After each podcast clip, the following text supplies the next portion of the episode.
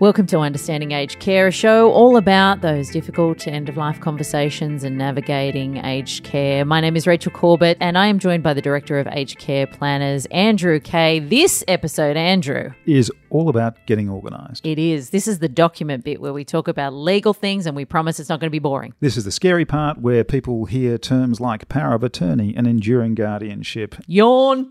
Yawn, indeed. Eyes roll. However, they are critically important, and without them, you can find yourself in a really, really difficult situation. So let us begin with the hit list of documents that you need to be thinking about, and let's be clear that you need to be thinking about this when your loved ones can still have those important conversations. They have to be able to have these important conversations. They need to have legal capacity, yes, in order to create these documents. Legal capacity means if they've got early stage dementia, they may still be okay. If the dementia is more advanced, they can't do it. They will not be considered to have legal capacity.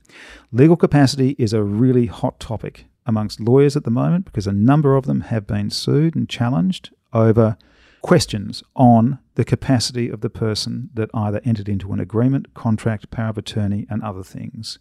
The lawyers and solicitors are very focused, very intent on ensuring that the person that they're doing the power of attorney and guardianship for understands what it is that they're doing and providing instructions on. So if a crisis occurs, knowing where all the important information is kept and ensuring that the right people know where it is is going to significantly reduce the stress in that event. The right people can be family members, they can be care workers, they can be trusted friends. Often I'll deal with two or three friends that have been given power of attorney to help that person because they've got no other living relatives. Quick side note, is being a power of attorney as somebody's friend a bit of a punishing job? It can be. Right, okay, yep. Good. Just so, good to know. Well, what we've done is, particularly if they've got complex financials, and I often end up in a standoff with some financial advisors, self-managed super funds, a massive issue with capacity and cognitive capacity. And if you're power of attorney and the person has a self-managed super fund, you'll be taking over as trustee of that fund. That is not a job that you necessarily want to have. Mm. The other issue that we face is that more often than not, and I'm not trying to be gender-centric, but often he has been the one that's wanted to go mm. out there and do the investing and do the trading, and mum has sat back passively. Suddenly, mum is the sole trustee mm. and she's responsible for these decisions in running a self-managed super fund. My immediate response is wind it up, close it, either transfer it into a very simple, clean fund or avoid the death duty in Australia, which comes from inherited superannuation through mm. to non-financial dependence. Gosh, it is a quagmire. So it is a quagmire. What's our hit list for things that we need to okay. get sorted? Hit list is, to help you get organised, you need some checklists, okay? We all work better on lists. The first point I do with families is say, listen, get your emergency contact list organised. Who are you going to call if something goes wrong? Do you know who mum and dad's accountant is? Do you know who their solicitor is? Do you know who their doctors are for the varying medical conditions that they will be adding one to every year as you get past the age of eighty, mm-hmm. okay? It's a it's an accumulative process. So what you want to do is make sure you've got the medical profile mapped down. Who are the doctors for what conditions? What medication are they on? Put that on the fridge, particularly if you're going to start getting home care in and help in. If there's a crisis event, you need to know medications, doctors, conditions. It's on the fridge. The ambos can see it when they come in. It's going to help them enormously. Who are the emergency contacts? So again, on the fridge, next to the medical profile, are you the child, the first point of call? Who's the solicitor? Who's the accountant? Who's the second default that you're going to call if there's an emergency or a crisis?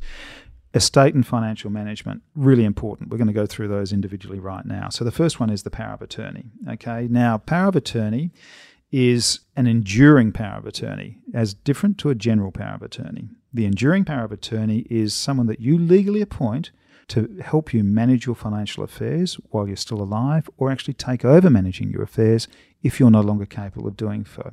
It takes force, or it's invoked, if you like, if you lose capacity to make informed decisions. So if you put it together and you are still in the stage where you can do all of the things that you need to do, you are not going to be in a situation where somebody can come in and drain your bank account. No, and you should not appoint someone that you may even assume that that's a risk. These are people that need to know you really well, that need to know what your wishes are, what your thoughts were, what you would do in certain situations. They need to know you that well. They need to be people you trust.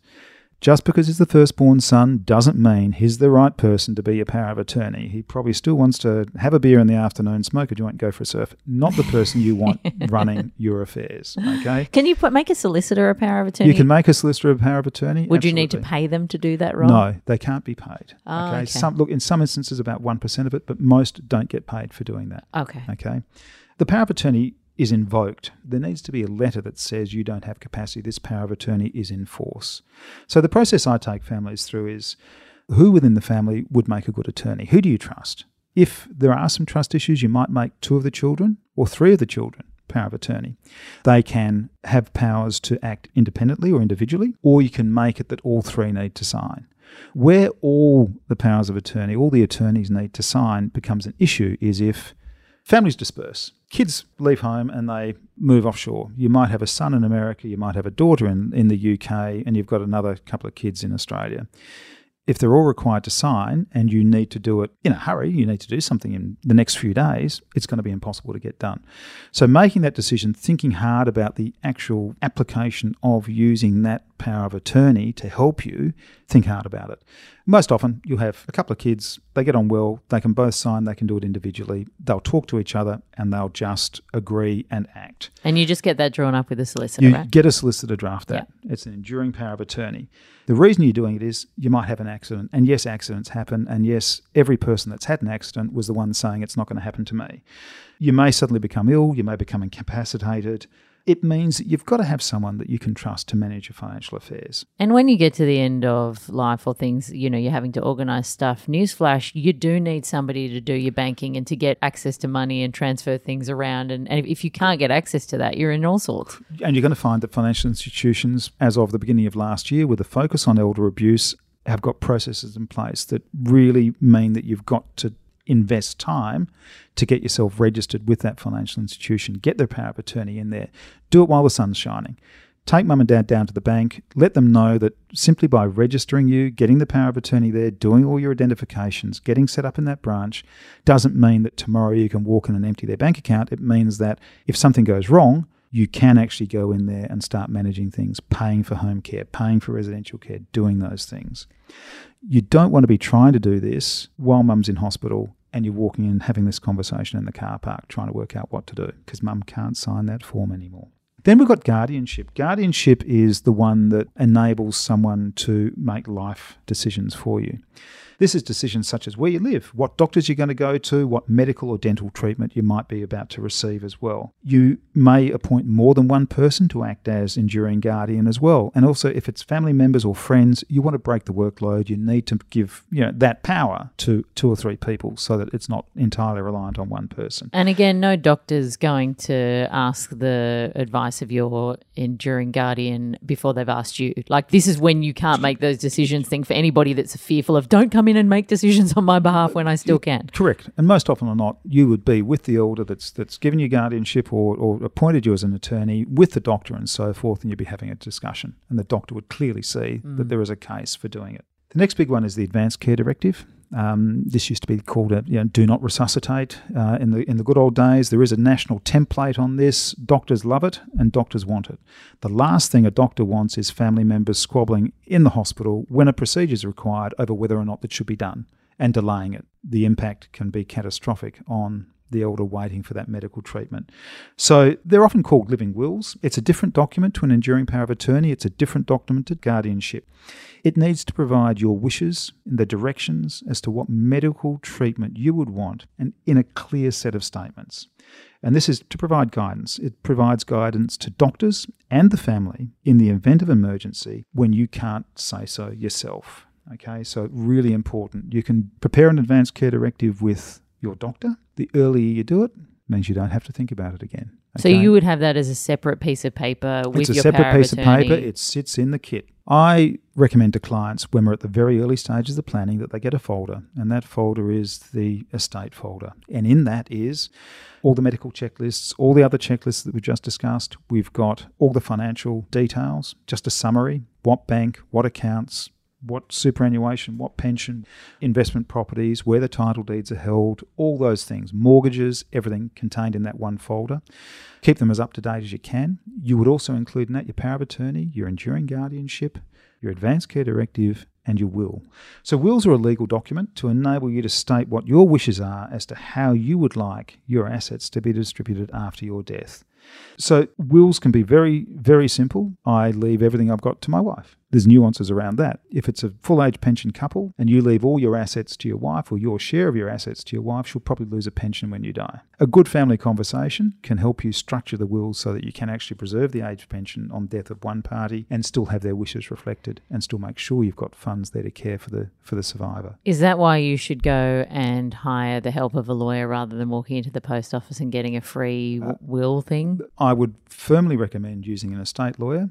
It's a cheap investment if you care about your family or your spouse or your partner.